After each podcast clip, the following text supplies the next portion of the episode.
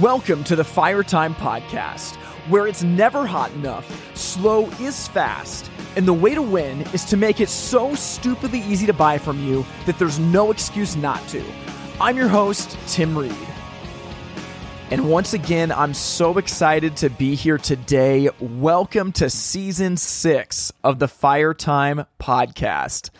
And guys, I was thinking about this a lot during the break. It is so cool how much ground we have covered on this podcast. And I was I was going through thinking like, man, has it really been six seasons? Like, I guess I guess technically we're starting the sixth season now, but still it is it is crazy that that we have really started to do this and it's an honor to be able to produce this podcast for you and give you content that hopefully just helps you grow your business and, and grow the people on your team and we are going to continue that this season now, I, I have had a busy last few months, and you may or may not have been aware of what's been going on, but a number of months ago, the entire hearth industry got an email from Hearth and Home Magazine saying that they were shutting their doors and it was totally unexpected and you know this magazine was really the standard of getting news out to the industry updating people on what was going on with government affairs regulations different manufacturers and out of nowhere it was gone. Now a couple of months before that I had been thinking about actually starting a publication for our industry. And so Grant and I were in Lexington, Kentucky, driving back to the airport. And I told him about this idea and I said, hey, man, like, I think we could do this. There's enough content. We know enough people through the podcast that we could put together a contributors team that would be able to generate unbelievable content that our industry has never seen anything like before. And we kind of went down the path a little bit. And at first, we actually decided not to do it because there were some other ideas that we had for, for products and, and things to help businesses. But we still had kind of sketched out a business model for it. And then when the news about Hearth and Home Magazine hit, we looked at each other and said, it's time to go. Like we've got the business model mostly drawn up, and there's a void where our industry needs this. So in the off season, you know, we started the Fire Time magazine, and, and our debut issue comes out today, just like this podcast. And so going forward, we cannot wait for you to get this resource. I'm, I'm looking over the content and I'm so proud of it. And I'll tell you, there's never been anything like it in our industry. This content is unreal. And the reason I can say that without arrogance is that I didn't write most of it. There's an article that that me and Grant wrote for this issue about our journey over the last 4 years to bring us to this point and everything else is by one of our contributors, all of whom are in the industry working in the trenches. Now, we also hired Bill Sendelbeck, who was a phenomenal writer for Hearth and Home magazine prior. And we are so excited for you to get this content. You can download it totally for free by going to thefiretimemagazine.com. And I'll tell you more about that later. But the reason I frame that out for you is that in season six of the podcast, I want to introduce you to our contributors team. And we actually have a number of contributors. So we're going to take half of our contributors and interview them in season six, and then half and interview them, Lord willing, in season seven. So to start this out, the first person that I want you to meet is someone named Brion Barnhill. And he actually is from Lexington, Kentucky. He's got a tremendous business out there, and we're going to cover a lot of ground. We're going to talk about what it's like to start a business when it's only you and, and, and the business actually grows, but then what happens when the business starts dragging you along with it. So, like, you've succeeded, you're making really good money, the business is booming, but your life is terrible and, and you're getting pulled along with it every single day you know, Brion had a moment where he decided enough is enough and he took steps to get above the business so that it could actually be something that he could work on instead of being run over by. And this conversation's amazing. He's got a story right out of the gate about how he got into the industry that like you will not believe. I was just I was dying as he was telling it and you're going to hear that. But Brion is someone that I've gotten to know very well over the last 7 months and I'll tell you he is a business owner with tremendous humility. You know, every interaction that I've had with Brion and seeing the way that he interacts with his team members and with his general manager, Matt Reed, I, I'm just amazed at Brion's humility that he's somebody that wants the best idea to win, not necessarily his. He doesn't have to be the smartest person in the room, he doesn't have to take the credit. And there's a lot of business owners that say that, but the way that Brion demonstrates it day in and day out is legit. And so, like, when you hear him in this conversation, you're going to hear a lot of honesty and a lot of vulnerability that I think many people need to take note of because that honesty and that vulnerability is true power. Like, there's power is not in puffing yourself up and trying to, like, make sure that nobody knows your weaknesses. Like, power is when you can actually know yourself and allow yourself to be known because that allows you to complement your weaknesses and actually scale the best parts of what you do. So I can't wait for you to hear this conversation. Like I said, he's one of the contributors for the Firetime magazine. So actually, in this first issue, you're going to be able to read an interview that he did with Alan Newkirk. But for now, I'm going to get out of the way and let you hear this conversation. Joining me from Lexington, Kentucky is the owner of Barnhill Chimney and Barnhill Chimney Supply. I am here today with Brion Barnhill. Brion, how you doing? Doing great. Thanks for having me, Tim. Yeah, I am so excited for this. You know, we've talked a lot, in particular over the last six months or so, and I love what you're doing out out at Barnhill Chimney. And, and maybe just to start this conversation out, for people that aren't familiar with you, can you give us a little bit of your backstory?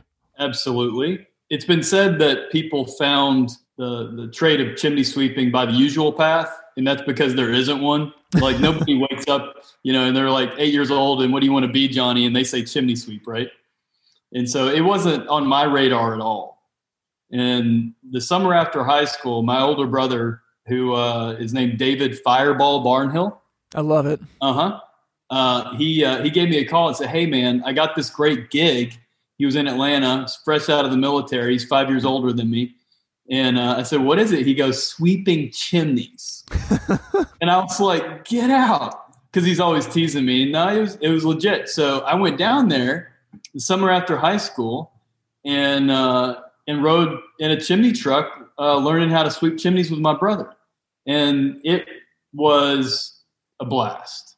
You know, like it had heights, it had meeting new people, it had new adventures every day, you know, battling raccoons on roofs, yeah. figuring out why this freaking dumpster fire of a fireplace is smoking somebody's room out. It had chimney physics, it had like all this stuff. And I just like completely fell in love with it. I had so much fun. One, one of the things that happened was we go to a house and uh, outside the house, you can just smell the stench of a dead raccoon, like oh, wicked bad. And the call was uh, a smell from the fireplace. It was like the smell is from the house, man, the whole house. So I go in, and uh, the guy just points at the basement. Yeah. So I'm like, and it's just rank. And I go into the basement, and uh, there is the weirdest scene ever. There is a giant fork covered in blood. like one of those like decorative ones where somebody hangs it on their wall and it says eat. Yeah. You know, it's like a giant fork and a giant spoon. And the giant fork was covered in blood and the giant spoon was covered in blood. And it's like covered in blood and hair. And it's like on the freaking hearth.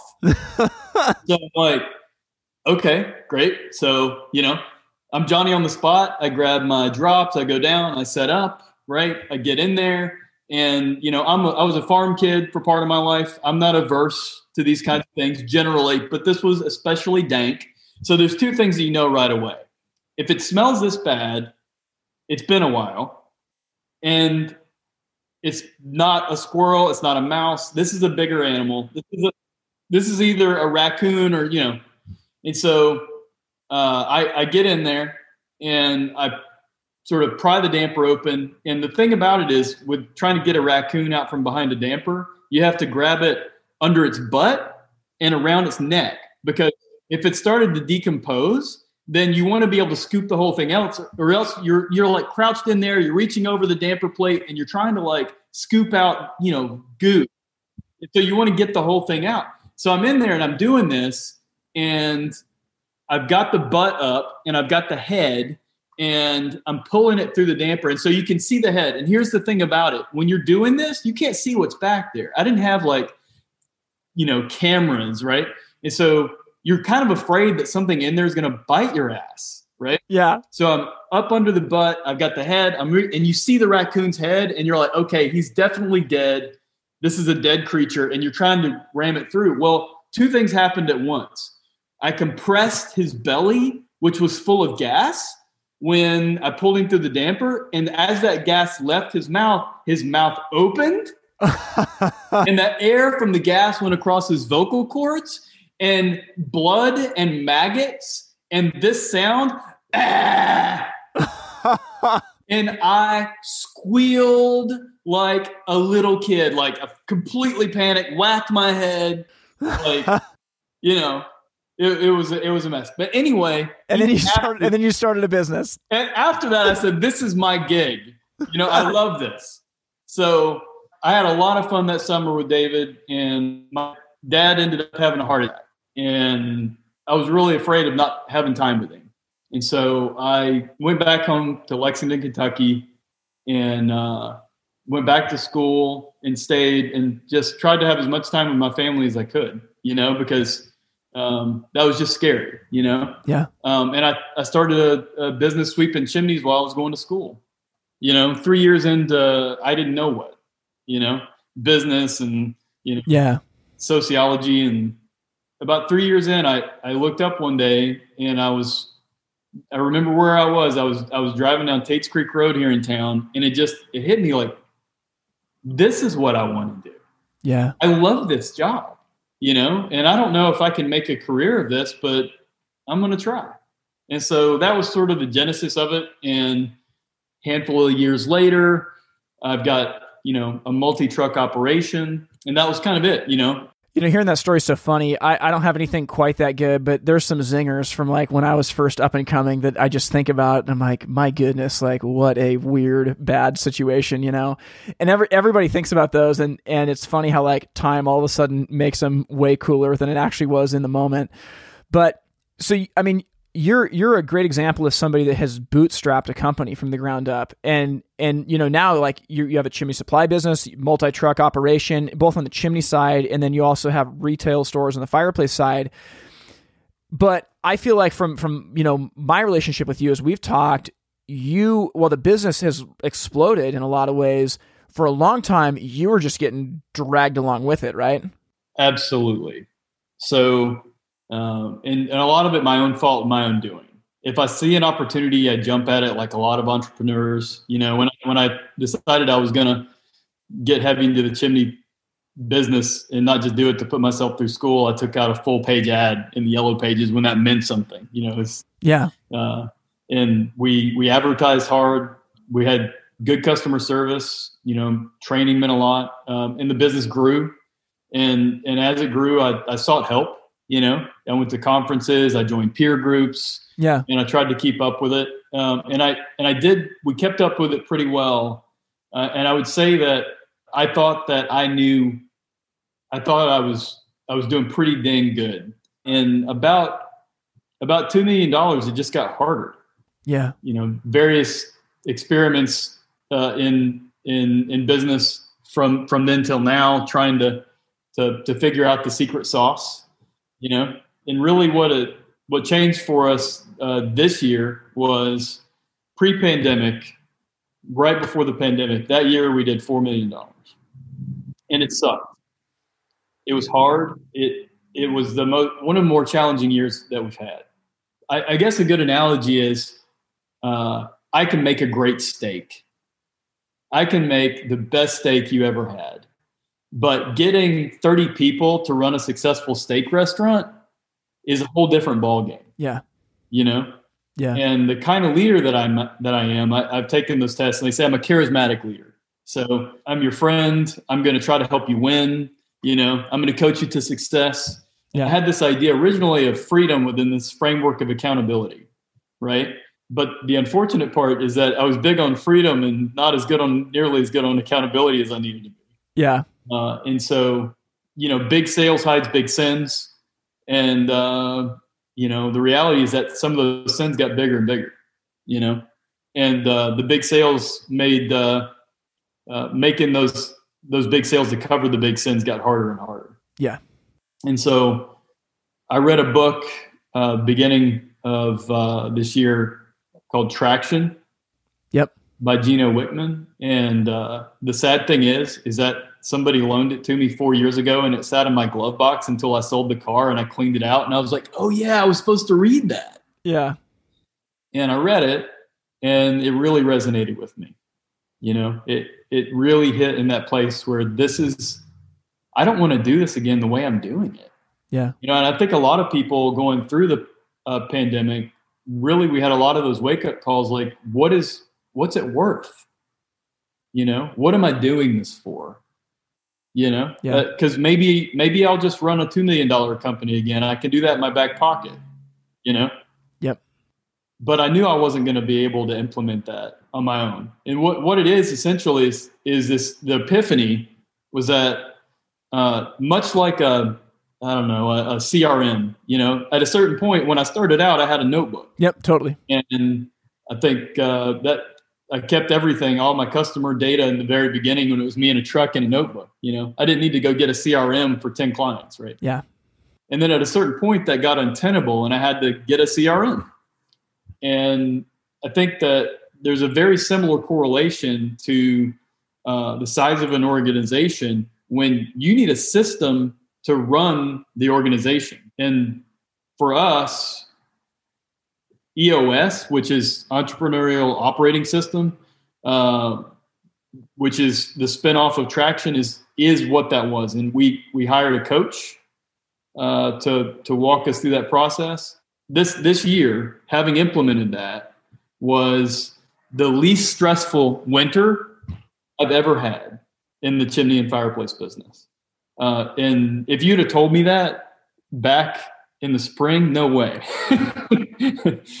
no way. So um, that's that's been a big thing for us. That's amazing. You know, I, I think that you're you're right about a few things. One is I think that there is a revenue number. I mean, you said it's it's right around that two million dollar mark. I, I agree. I think I think that once you get past that maybe two two and a half million, you got to run a different business than you ran before. There's a lot of things that you can do out of your back pocket. There's a lot of things that you can do being like one of the guys. It's like everybody. It's like it's like you're a it's like you're like a sheriff's posse in the Wild West, just kind of like operating however you see fit. And that and that works when the company's a certain size, but once you get bigger, there's a level of infrastructure where like I love your example of the steak. It's like my job is no longer to make the best steak. It's I actually got to run a restaurant or I got to get out and find someone to run the restaurant so I can actually make the steak, but you can't you, you you can't be in that position where you've hired the cook, you've hired the the waiters and waitresses and you've you've done the advertising but you still just want to make the steak. It doesn't work that way. Right, right. You know, another thing that you said that I thought was really good too is just that idea of like, I guess reaching a point where like enough is enough for you is finding that book traction. I think that different people have like, you know, different things that reach them in their lives, but obviously like the stuff you heard in it, I feel like you, you probably to some degree have heard, have heard before. Like maybe it was presented in a new way, but like what was it that made you say enough is enough? Like I'm getting help. It was the beginning of the pandemic. Uh, I before anybody knew what any of this was really about, and it was during the lockdown. And I, in the very beginning of that, I, I was sick as I've ever been for nearly three weeks, and I had all the symptoms of COVID that they that they were describing. I never lost my sense of smell and taste, but I had I was extreme fatigue, trouble breathing, headache, fever, the whole thing, and it was bad. And I went and took the antibody test since it. They said it wasn't COVID, whatever it was. But I'm sitting there thinking, okay, I've, maybe I've got this, whatever it is, and you know, all the stress of running, we, you know, right out of the winter, right into the spring of the pandemic. Yeah. laying there reviewing your, my life really and what I wanted my future to be, and I didn't want it to be the way that it had been with the business. I wanted it to be different, you know. And I had a I had a choice to make. I was either going to scale it down or or figure out how to to run it the way that the size that we were. And that that was really what it was. I mean, the pandemic broke me, and I, I was reading that book and said, "This is uh this is the change I need," and I don't think that I can implement this change on my own. Yeah. I, mean, so I think it's amazing. And one thing that I've been super impressed by is I've gotten to know you. So me and Grant went and spent some time out at your business late summer, and I I've been really amazed at your humility to number one, I, I want to talk about hiring and who you've hired and, and and and given power to, but I feel like there's just been a humility I've seen where you haven't have had to have all the right answers. You haven't had to be the smartest person in the room. You've been willing to listen to counsel because you want the best idea to win. And ultimately, it seems to me like you're after the best version of Barnhill Chimney as opposed to how can I make my ego as big as possible. Mm-hmm. And it seems like that's what every business owner would be after, but I don't I don't think it is. Yeah, I and I think that if you really started drilling down at what makes any of us happy, it's probably not what it is. Mm-hmm. You know, and it, a big part of how we were able to be successful with implementing this business operating system to this point is just the good people. You know, I've got mm-hmm. a fantastic team, a great general manager. Yeah. Um, and Matt Reed, you know, the Reed guys, that's a good last name. It is. It's a good um, last name. my, my goal isn't being uh, the biggest, baddest guy in chimneydom, right? The, I've got I've got different goals. I, I, want a business that runs well that I can come into and be a part of. Yeah, a place where the people really lo- love and enjoy being there, and that uh, we do something every day that matters. With the business operating system, we're able to define that goal and work together towards implementing it, and rally a team of people that want to be a part of doing that with us. Yeah. I think that's so good. I want to I want to talk more about that business process system, but one thing just that you mentioned in, in kind of your origin story when you were talking was the idea of being a charismatic leader. And and I relate to this, so I'm I'm pretty similar to you in that sense of like, you know, I I wear my heart on my sleeve. I like to invest in people. I want to cheer people up and, and like show them a path to win. And there's a lot of charisma that comes with that. But there, you know, I, I would say that we've talked about this before that like that blessing is also a curse, mm-hmm. and that frankly, that's how most most blessings in life have a have a shadow side to them, and being aware of that shadow side is really important. You talked about investing in people, and and I found this to be true, like in the pandemic as well. That as I set out, I, I quit a you know great job, well paying, and I, I'm all of a sudden starting my own business and all my plans are thrown for a loop once the pandemic starts. And what I realized through the pandemic was I, I came to the end of what my personal abilities could do. Mm. Charisma only gets you so far. Mm-hmm. You know, your natural skill sets only get you so far. Mm-hmm. And there's a point where it, it is so much better to just admit that, not have to like take an ego hit to to to you know like not lie to yourself and say like well I can do anything. I can just put my like just admit I'm not that good at this. But there's plenty of people that that are good at it and that love doing this stuff. And like let's surround ourselves with those kind of people. And so for me what was awesome about that is I was able to uh to make some hires in the off season that have totally outsourced my weaknesses and and now have have started to free me up more to do the things that only I can do that that are totally within my wheelhouse of my skill set. And I think that that's really important. And I just I'd like to you to hear you talk a little bit about investing in people because I know that that investment for you you've taken really seriously because while there's a ton you bring to the table you've seen that that there are limits to what you personally can do. Absolutely. Um, and a big a big part of what you just mentioned there was just playing to your strengths and not just your strengths but what you enjoy doing. And that the idea that if you're if you're staying in the lane that uh, is your is your joy and highest aptitude that's where you're going to do your best work. And you figure out where that is and you surround yourself with people that are filling in the gaps that are in their lanes with their highest aptitude. And there so this year uh, we made some changes to our management team you know, I've I've got a guy that's you know one of the greatest uh, technical minds in the industry, and he was my GM. But uh, he he's moved into a role where he helps us a lot better, uh, staying in a highly technical role. Yeah. And uh, our sales manager uh, is is our general manager now. You know, and that's Matt Reed, and and we're all happier. Yeah. Because you know, because we're we're in our lanes, and uh, and it's my job of to think of crazy stuff for us to get into. You know? Totally. Well, I, I, and I think Seth Godin talks about this. Like, as the business owner, when you have put people in place, your job is to break things. Right. It, like it really is. Like your job is to be like he gives the example of like if if he owns a pizza place, like Once he's got a general manager in place and the kitchen can kind of run itself, his job is to say, "Can we make a uh, pickle pizza? Can we make a pizza that is like three layers deep? You know, like what, like Right. just because that. But you can only do that when you have put that infrastructure in place Right. like business is always a journey. No business runs perfectly, and that's that's the beauty of like what business is is that our job is is never ending. But the fact that we're doing work that matters is is really important. I'd love to hear you talk about the specifics of creating like a business process. So like when you when you say, okay, I've got a general manager in place, I've I've moved people around so that we hopefully have you know the right people on the bus in the right seats. Now we're going to try to build a process a lot of companies I think would listen and say like, well, I don't need a process. Like we just know what to do. But I don't think that's actually the case. I, I definitely don't think it's the case. What it really boils down to is that you mentioned that $2 million mark, uh, but there's a, a certain level of communication that occurs at a certain amount of activity in a business. You could boil it down to SKUs or, you know, trucks or however you want to say it, whatever you're doing. And but at that level of communication, if you do not have a good system for who's in charge of what and who's saying what to who and when, then things are going to go off the rails. Yeah. You know, or I think that you can push it through a ton of hours. Yeah.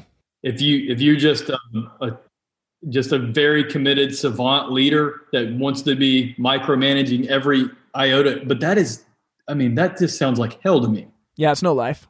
Yeah, that, that's no life. So, um, and and not to mention just doing it the other way it gives you the the, the freedom and I think the you know the the profits that you want anyway. So why do it? Yeah. But how do you do that? I would say that having still be being in the process to some degree, being a newbie in this, that it's it's hire somebody that knows how to help you implement that process. Yeah. It's worth it. Yeah.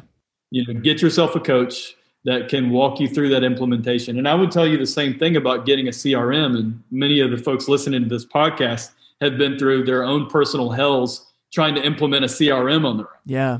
you know, and it's garbage in, garbage out. And I think you can take a system like uh, this EOS traction system, and there's a lot of other ones out there. Yeah. Uh, and I think you could absolutely fail to launch without help.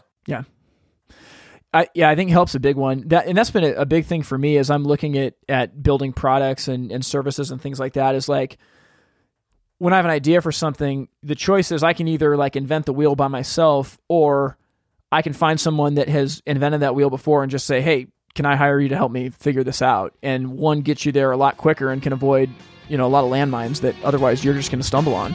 Absolutely. We'll get back to our conversation with Brion Barnhill in just one minute.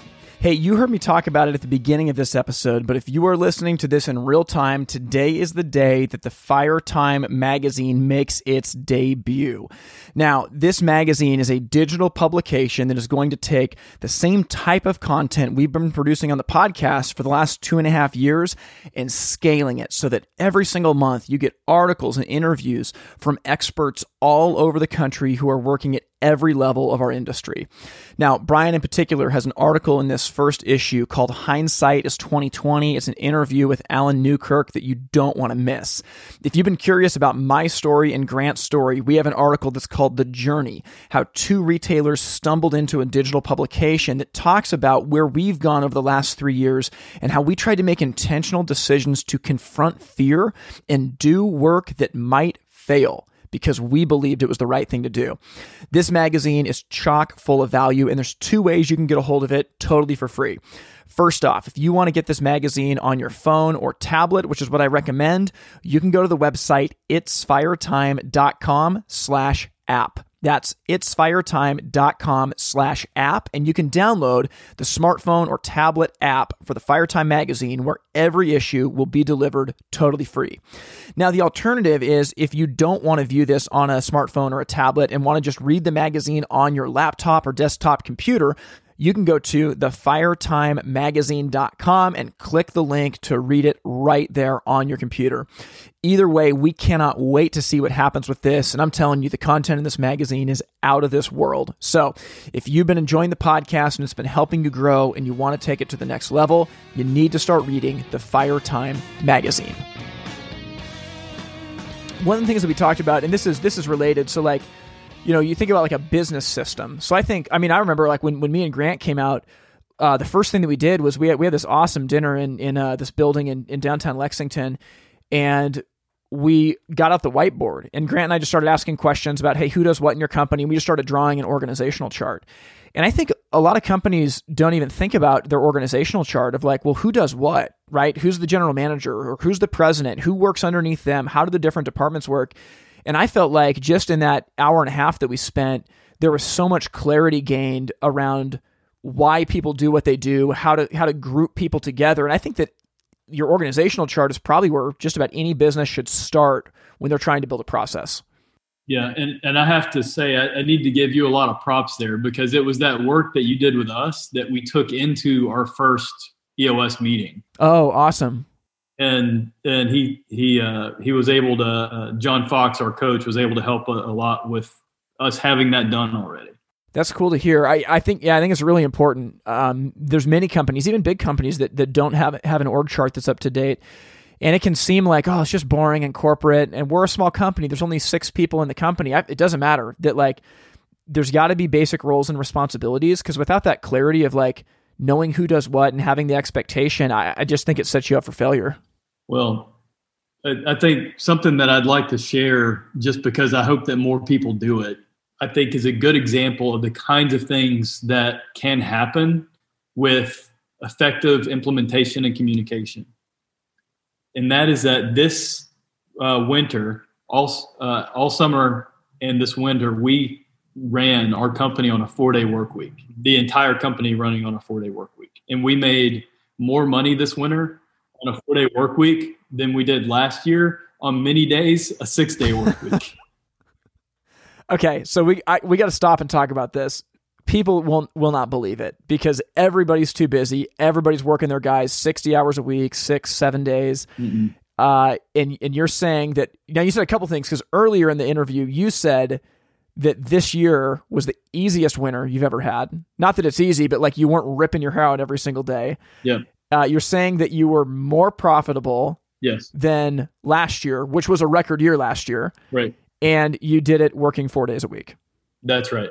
yeah. Talk to me about this. Yeah. So it it seems counterintuitive. You're like, well, you're going to make more if you work more, but the challenges that you have in the winter around people being, especially the winter, but all year, uh, are uh, folks being burned out, making mistakes, not being nearly as productive, that kind of thing. So, so here's the here was the crux of it: is that instead of calling it a four day work week, uh, because I don't know how uh, at the face of it that that could work in a service company, right? Uh, it, we called it a flex schedule. Okay. And you are on call on the fifth day if you need to, uh, and you work the the four days a longer day, typically, right? Now we all do, it's like gig work. So how long does it take you to do that install, right? But we tried it and it worked.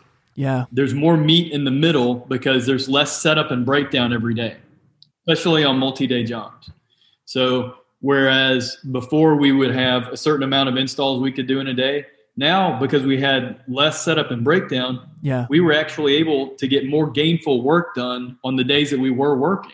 And then if we had any jobs that we we had issues with, we had the flex day that we could flex into. But what turned me on to the four day work week in the beginning was I had a contractor come to my house and they were putting a window in uh, uh, in the house, and the contractor and I got to talking, and he said uh, that uh, he was going to be a, an extra hour that day than they were normally working, but he really wanted to get that window done.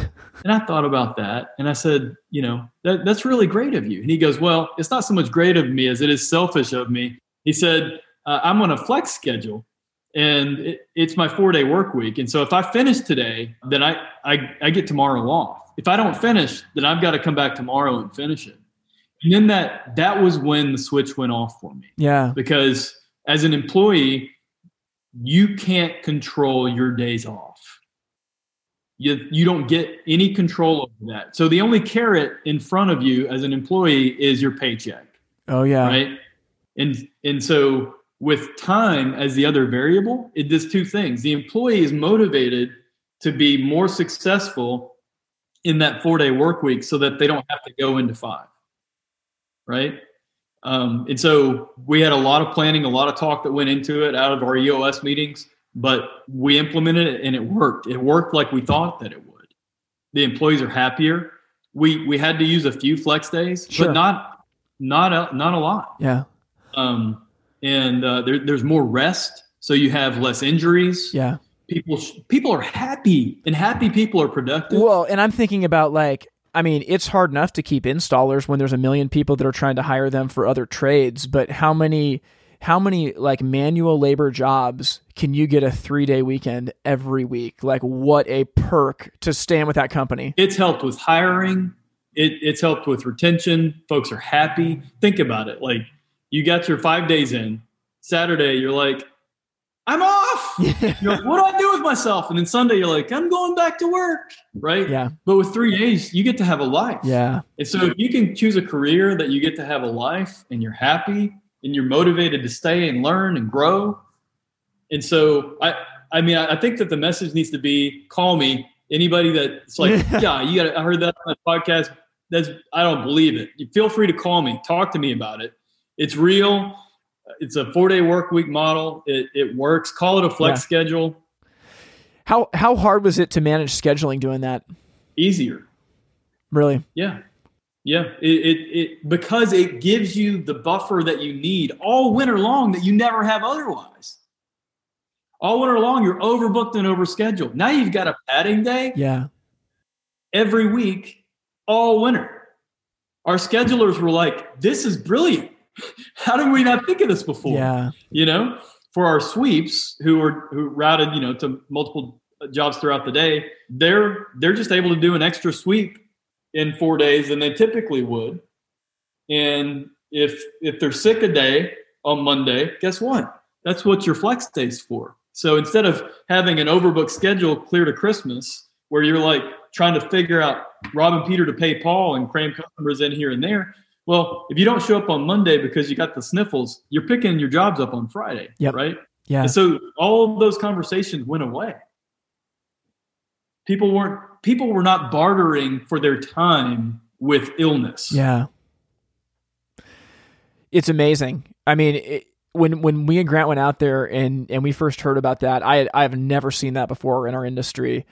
But I think that what you just said about having the flex in season to deal with just things that come up, something was back ordered, an installer was sick, it snowed that day, so we couldn't get the truck out. You know, I I think that I, I've actually used this analogy before, but I haven't thought about the four day work week. Is we need to book all of our installations with margin right? Like if i mean I, like if i'm going to go on vacation i don't i don't look at how many how many miles is it to that town and put exactly that much gas in my car. Like that's fool that's foolish right?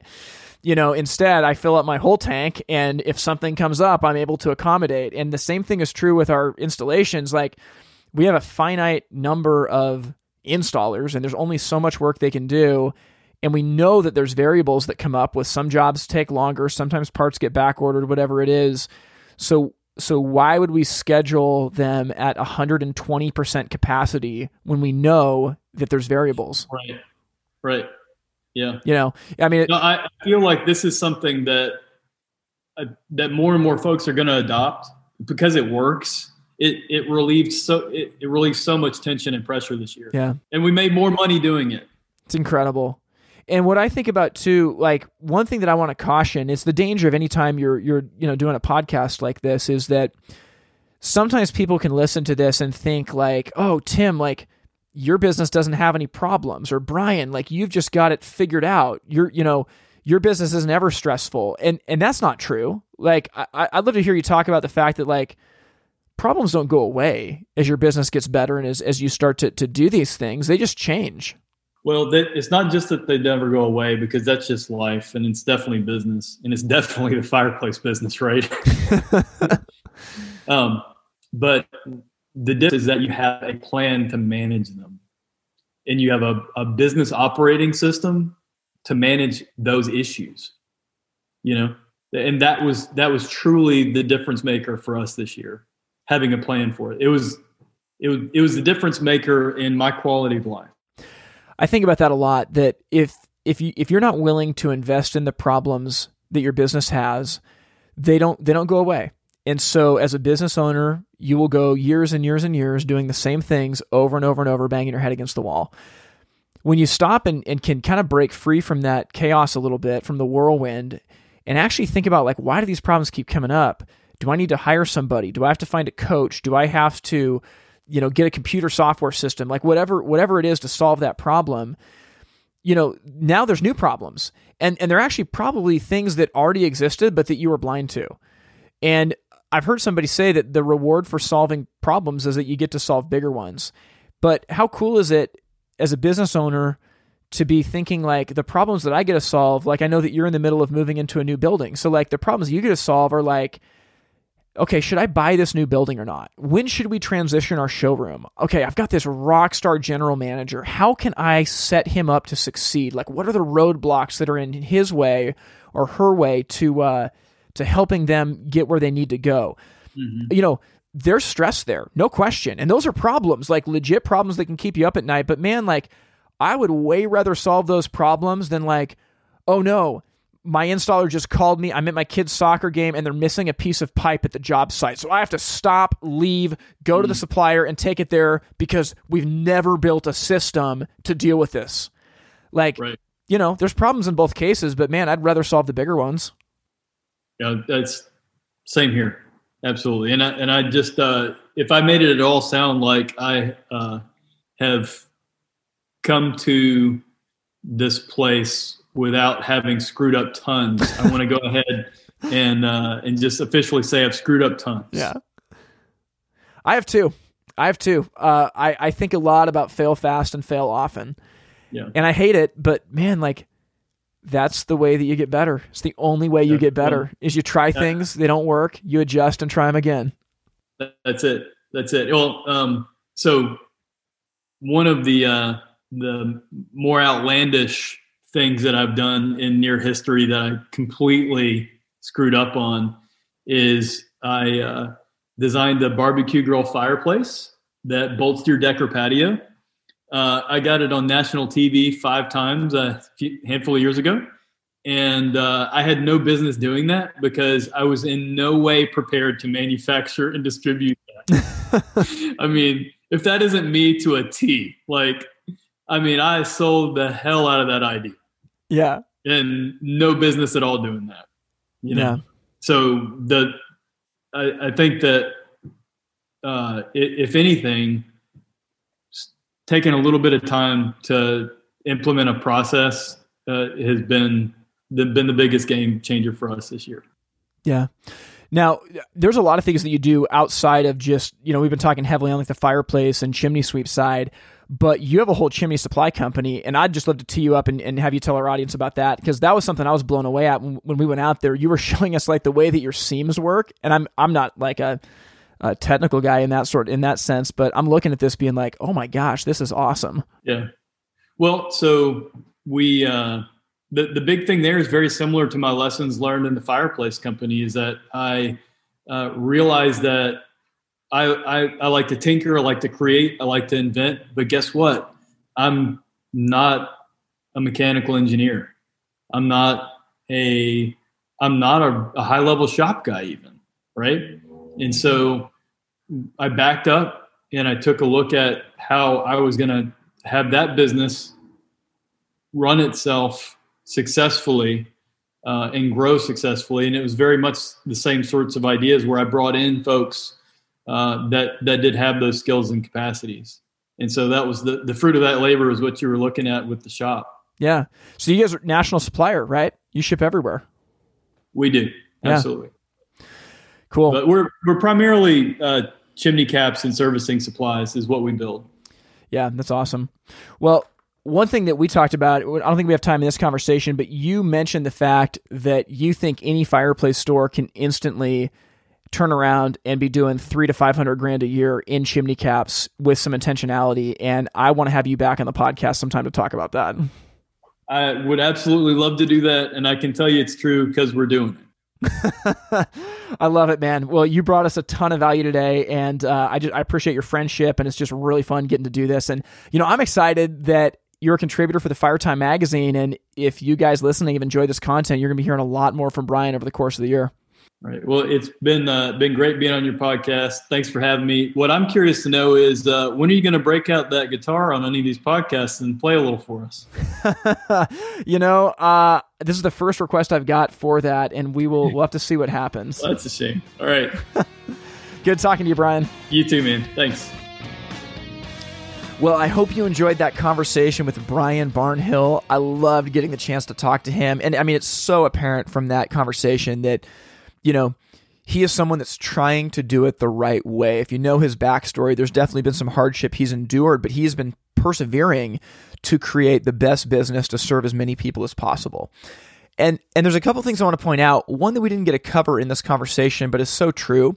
You know, he's someone that is has kind of come from the chimney side into the fireplace space, where now he has a retail store. He's moving into a new location that's just beautiful. And I have come to really believe that that folks in the chimney space deeply understand customer service. And a lot of companies in the chimney space have a very limited advertising budget, if anything at all, and they really count on referrals as their primary marketing. And so when these chimney companies that have been doing this for years all of a sudden take a digital stance and, and, and put in a system to get like Google reviews or Yelp reviews, they explode. And so many of these chimney companies have like hundreds and hundreds of reviews, while the local hearth store maybe has like 17 or 18. So, so what I've noticed that in talking to him is that he actually values customer service. Like he he takes it upon himself very seriously to provide it at, at all costs. And so we didn't get to talk about that in the interview, but I think that that's an important way to understand the way that he's been wired, and I think that that translates into success. I want to talk about his analogy of the steak. This is really really good, and I'm probably going to start stealing it and using it from now on because if you think about what it was that grows a business, in general, it's you, the business manager or owner, being able to make a steak right? You know, for him at the beginning, it was him on a truck, so he is making the steak. As the business grows and you need more infrastructure, you know, you you you start to actually realize like, hey, this isn't like a door to door steak delivery. We're actually, you know, we're making a restaurant here. So, you know, you, you lease a building, you hire a staff, you've got waiters and waitresses, you've got a greeter, you've got dishwashers, you've got, you know, people that work in the kitchen for you. And all of a sudden, someone's got to run the restaurant. Now, as a business owner, you have to make that decision of do I only want to make steak or do I want to run a restaurant? Because if I'm running a restaurant, I'm probably not going to be able to make steak anymore. And if I do, it's got to be like every once in a while and really, really expensive. And, and the reason why is that without anybody to run the restaurant and pay the bills and to like make sure that the place is clean and all the things that go with the administration of running a restaurant, it doesn't work his analogy is so fitting that he realized he could make the best steak, but all of a sudden, once the business got to a certain point, he realized that that he didn't have the skills at the time to actually run a restaurant, and that and that what was being asked of him by the business had changed. That's really profound, and and I think what we talked about in, in thinking about this is do you want to make the steak? Because there's nothing wrong with that. If you, if you want to be the chef that makes the steak, do it. But there's two choices. One is you run a very small business where you can make the steak. There's nothing wrong with that if that's what you want to do. But number two would be if you if you want to keep doing that, hire somebody that's actually running the business. And and this is something I've actually seen a lot of like big companies, like very successful companies do, where the owner that that that starts the business, you know, rises to a certain level and they're just not happy because it's not in their skill set. It's not what they like to do. They love being around people. They, they kind of like, you know, want to be like one of the guys that, that's doing the work. And so in humility, they bring somebody in to run the company. And they're still the owner of the business, but they have staffed out their weaknesses and they've given the person control to run the business so that they can continue to, you know, metaphorically make the steak. If now if you've decided that hey, it was amazing making the steak for the time and I can teach somebody to make this steak just about as well as I can because I want to I want to move into something different and something bigger. Hey, that's amazing. And and I think that that's that's where you're going to find that that Brion's been able to make that transformation and I, I know that you can too through intentionality. I'm, I'm just dying at his story that got him into the industry. I can think of like just some crazy stories that, that I've had. Nothing quite like that, but I think that everybody's got those, and, and it, it's so funny what we remember and, and, what it is that just makes us laugh years later. I think that being in touch with that is very important. Me and me and Grant actually like laughed and laughed. There's this ridiculous, ridiculous connection that we actually have probably five years before we ever met that we didn't realize until you know a few years ago and I, I, just, I love that stuff i think that every single one of us knows that story and you know this industry is special you know we don't sell sawdust or insurance like we sell fireplaces and even though we want to be organized we, we want to run a good business like there's a little bit of wild west in this business that i think is actually awesome now, as we round out, I've been actually, you know, taking a count of how many episodes of the podcast that we've had. And guys, we are getting closer and closer to 100. And I don't know what it's going to be yet, but